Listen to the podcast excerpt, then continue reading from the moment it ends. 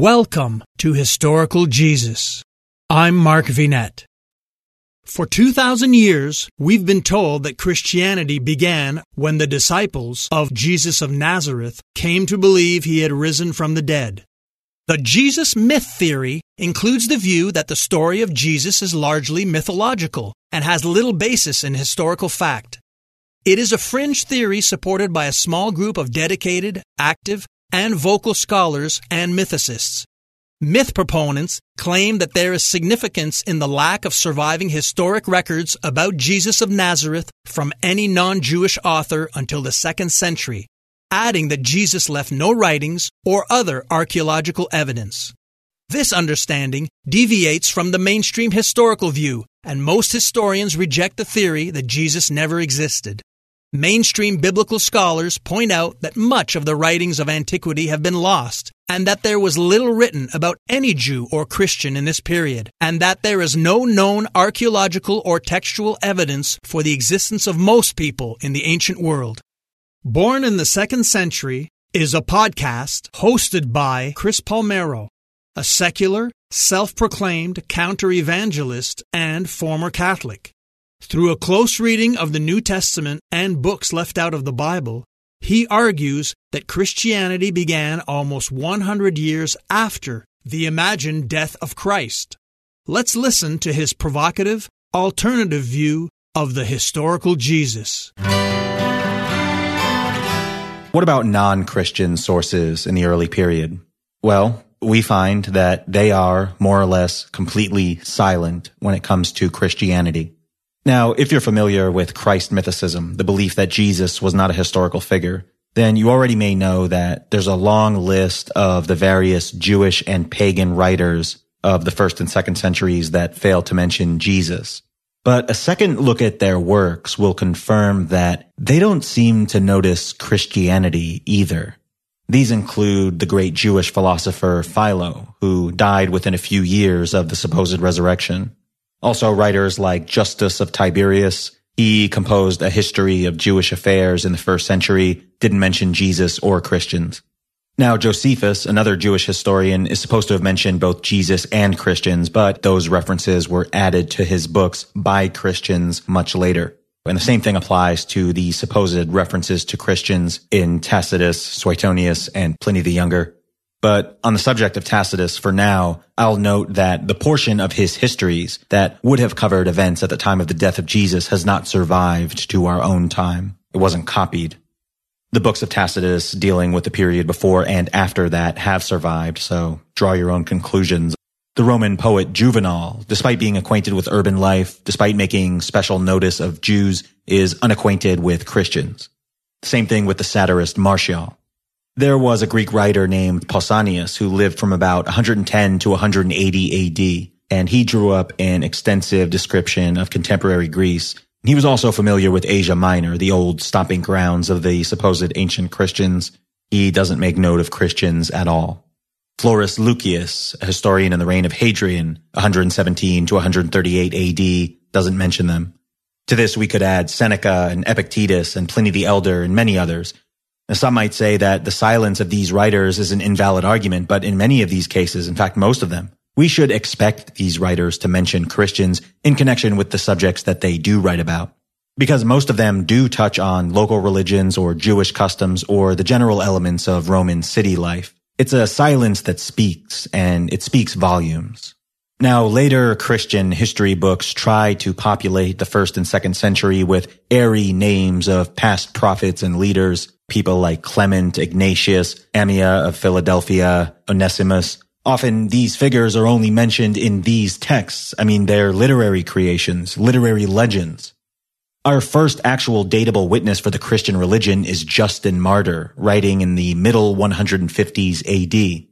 And he as yet does not know of Paul or any of his letters. He in fact knows of no New Testament to speak of. He speaks of no organized structure of the religion other than like an informal congregation presidency.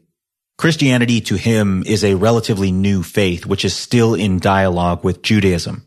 And he gives us a patchwork of Jesus quotes, none of which really correspond to the content of the gospels as we know them. But over the next several decades, our testimony starts to suddenly increase. We start to get writings from Christians like Tatian, Athenagoras, Melito, and others.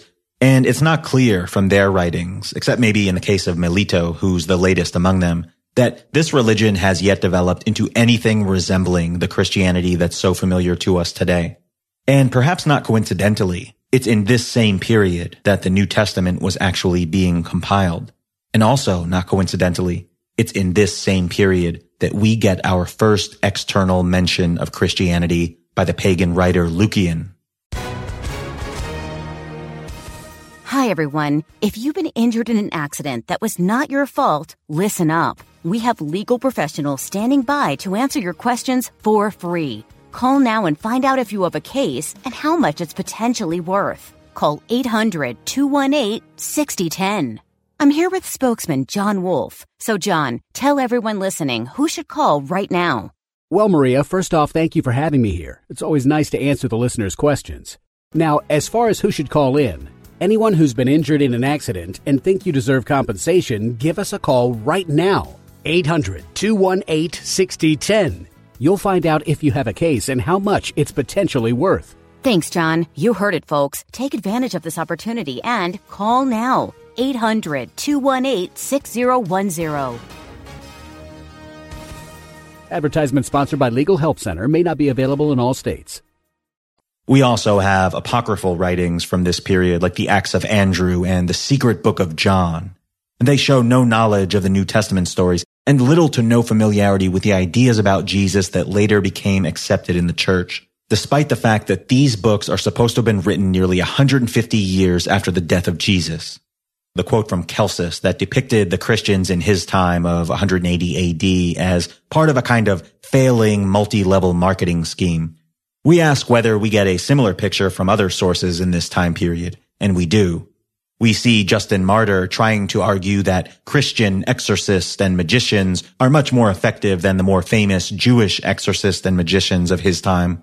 We also see around this same time period the notion that Christianity is a religion that's being spread by wandering preachers and prophets.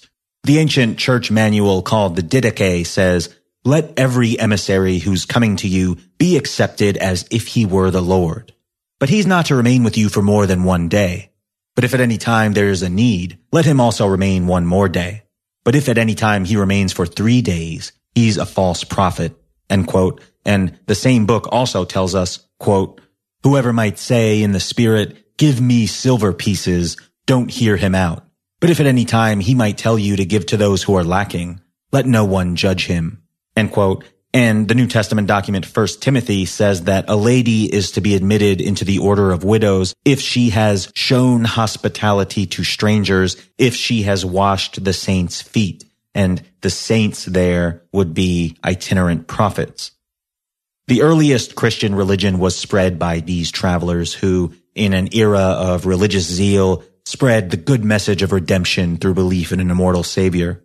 And not until Irenaeus, at the very end of the second century, who can speak of the succession of all the churches throughout the world, do we start to get a different picture.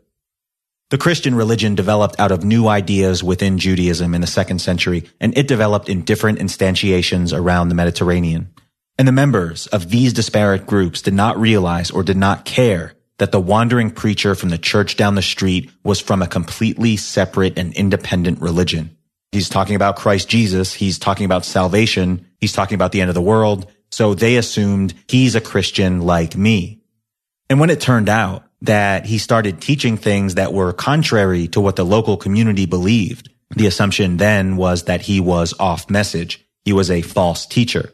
It could not have been that he represented a totally separate and unique strain in the religious thought world of the second century. This would have been beyond their comprehension back then. But at a certain point, when the Roman Empire's relations with Judaism in general began to break down, some enterprising leaders within these Christian sects realized that the way of the future was to absorb the rival Christian sects by playing down their differences, establishing a common foundation legend, and cultivating peaceful relations with the Roman state by differentiating this brand new religion from Judaism. This process happened in the middle of the second century. And the reason that Paul's letters are so confused and contradictory, the reason why the gospel account of Jesus doesn't make any sense, is that these enterprising leaders sandwich the beliefs of all these rival groups together.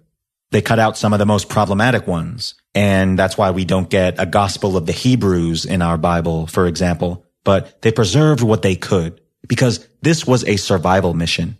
And it's a much more plausible story for this religion that we still see in the second century as battling rival witches and spreading its message through glorified couriers who can't seem to articulate a unified message between them. And when it comes to the writings of the earliest Christians who are trying to tell us about the very beginnings of their faith, we should always remember that the past appears to be more obscure to them than it should be to us. I'm Mark Vinet. Thank you for sharing your time with me.